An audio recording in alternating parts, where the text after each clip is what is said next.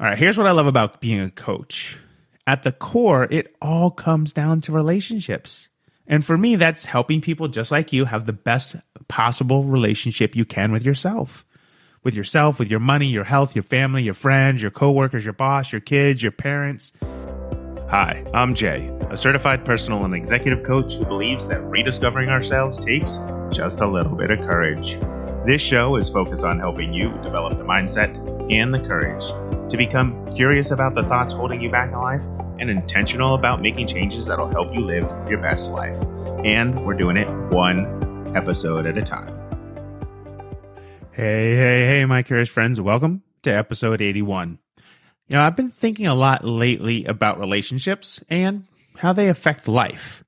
And what I want you to know is that the most important relationship in your life is with yourself. Think about that for a moment. Your relationship with yourself is the cornerstone. It's like the building blocks, the foundation upon which all other relationships in your life are built. And before I get started with today's topic, I want to ask you a favor. Like, if you're a fan of Intentionally Curious, go ahead and click that five star rating on iTunes now. And then after the episode, write a review. Intentionally Curious only grows to reach other listeners when awesome humans like yourself take the time to rate and review and when you share it with others who you think would benefit from our community. So help the community grow, rate and review us, and then let's get started with today's topic. When I say your relationship with yourself is the cornerstone upon which all other relationships in your life are built, what's the first thing that comes to mind? Uh, yeah, that's a no brainer, Jay, right? Of course. Of course, I have to have a good relationship with myself in order to have relationships with other people that are solid. And yet, the question is do you? Do you have a solid relationship with yourself where there isn't one thing you can improve upon in your life? Let that sink in. There's not one thing in your life you can improve upon so that you have a better relationship with yourself. I'm going to go out on a limb and say your relationship with yourself is probably not as rock solid as you think because as humans, we all get stuck sometimes. We worry sometimes. We focus on what we think other people think of us sometimes. well, probably more than that, right? And that means we have work to do. So when I say that having a good relationship with yourself first is a cornerstone of all other relationships in your life, I'm not just talking about a relationship with other people in your life. There's more to it. I'm talking about your relationship with yourself. And by that, I mean your relationship with your health. So your physical health, your emotional health, your spiritual health, right? If that's part of your life. And what about your relationship with money or food or alcohol or drugs? Like, how is your relationship with your thoughts and your feelings? There's so much to having a relationship with yourself. There's a lot that goes into it. And all those areas at some point need work. All right, here's what I love about being a coach. At the core, it all comes down to relationships. And for me, that's helping people just like you have the best possible relationship you can with yourself. With yourself, with your money, your health, your family, your friends, your coworkers, your boss, your kids, your parents, even strangers so often when I hear about relationship advice, I, I think we immediately think of advice for our relationship with our partner, our spouse, and that everything else doesn't even enter into the equation. Is that what goes through your brain? Right? It's about, oh, I got to have a better relationship with my partner. I have, a, have to better relationship with my spouse, my kids, right? All of those relationships at the core, at the core are built on your relationship with your money, your health, your thoughts, your well being, and the key is to having the best possible relationship with your partner or spouse, boyfriend, girlfriend, whatever, right? Whomever it may be, whatever it may be, there's there's 12 places you need to consider starting to have a better relationship with yourself. And number 1, number 1 is sleep, nutrition, rest, recreation, activity and positive thoughts. It's like a big all-inclusive one there. Those things are the foundation to having a better relationship with yourself.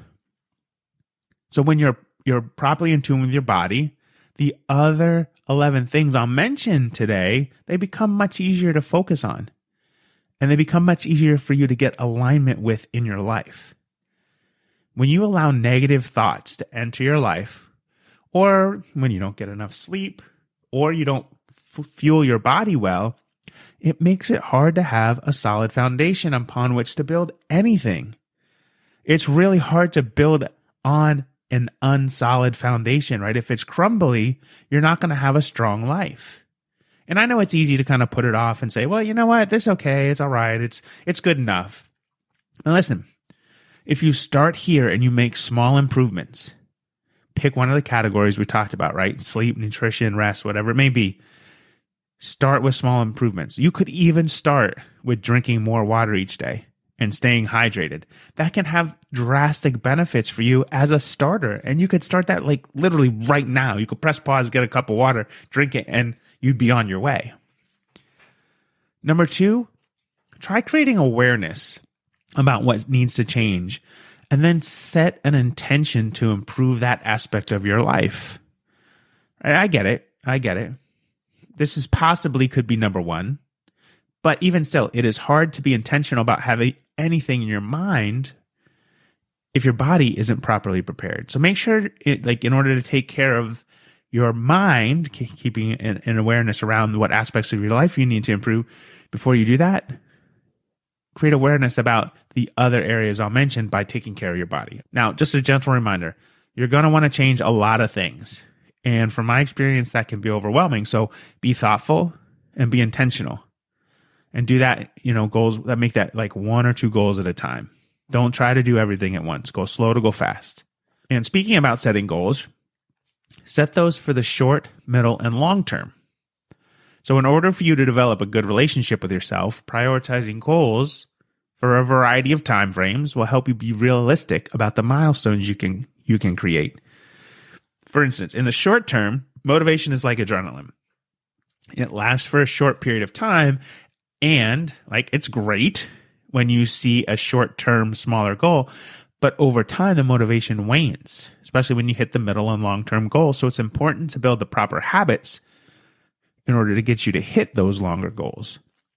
And those proper habits go straight back to number one, right? Your physical and mental well being. If you keep going there, your middle and long term goals will be easier to reach. Now, number four, it's kind of like this show's title you got to get curious. And I would add maybe develop an attitude of acceptance. We oftentimes don't do that for ourselves.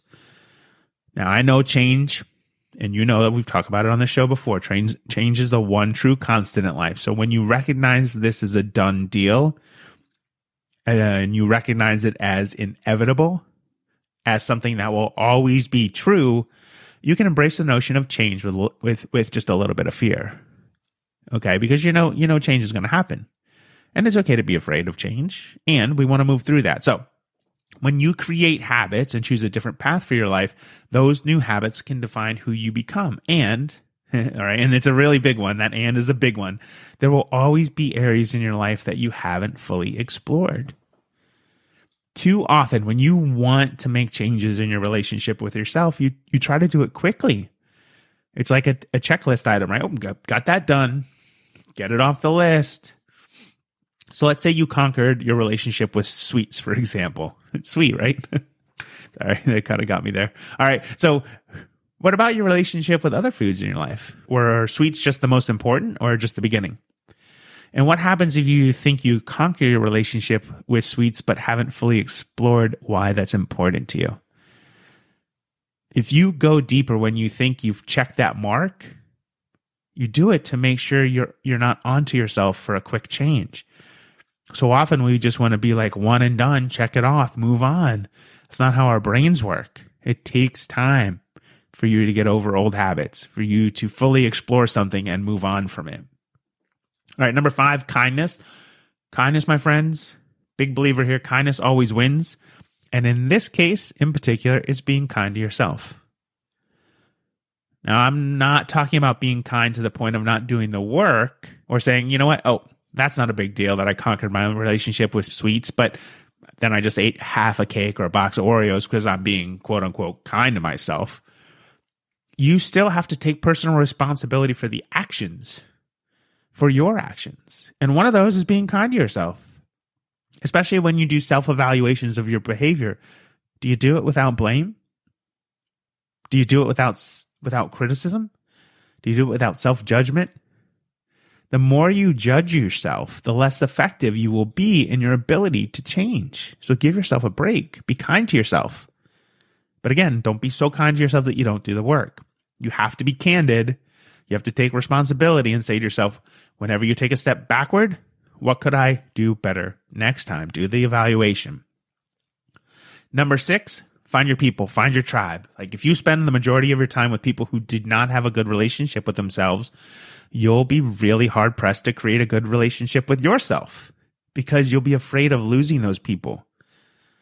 Listen, you are who you surround yourself with on a daily basis. So if you want to create change for yourself, find others who want to do the same things.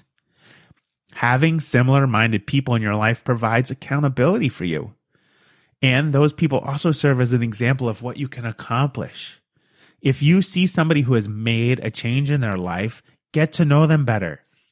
Become friends with them. Ask how they did it. Let them guide you. Okay, number seven optimism is good, but be realistic. Be realistic in how you create optimism for yourself. If you haven't listened to episode 76, made a, make a note of it because I deal with perfectionism. And in this case, perfectionism is the enemy of sustainable change in your life. And perfectionism is especially the enemy in your relationship with yourself. All right. I deal with change management with my clients. So I know they and you want to change, right? And you want that change to happen like yesterday. You want to be done with it. But fixing what's been ingrained in you doesn't happen overnight. So when you want things quicker and faster, it leads to negative self talk. It leads to cycles of, I can't do it, especially when you don't achieve the change quicker. So be careful. Be careful with being overly optimistic and set realistic goals. And if you need to, right, go back to number three in this list and remind yourself about short, middle, and long term goals. Number eight, please, please make a plan for when things go off the rails. There will be times when life wants to take you on a different track, take you on a take you to a different place than what you had planned, and your brain will want to slip back into being comfortable when it does that, when life does that to you. Your brain will remind you about being comfortable. Your brain will want you to rekindle your friendship with those old habits. So having a plan in place for when that happens will help you get back on track easier. First and foremost, you have to always expect that life will derail. Remember what you know about change. What do we know? It's the one true constant, whether we create it or not. So expect things to get messy from time to time, and that's okay.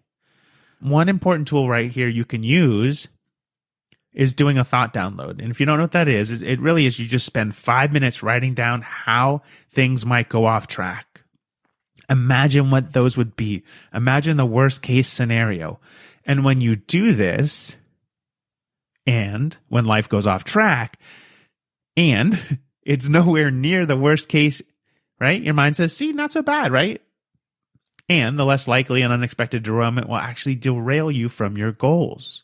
If you know what to expect and you imagine the worst case scenario, don't spend a whole lot of time worrying about the worst case scenario. Just say, this is what's possible. And then anything short of that is like, ah, that's not too bad.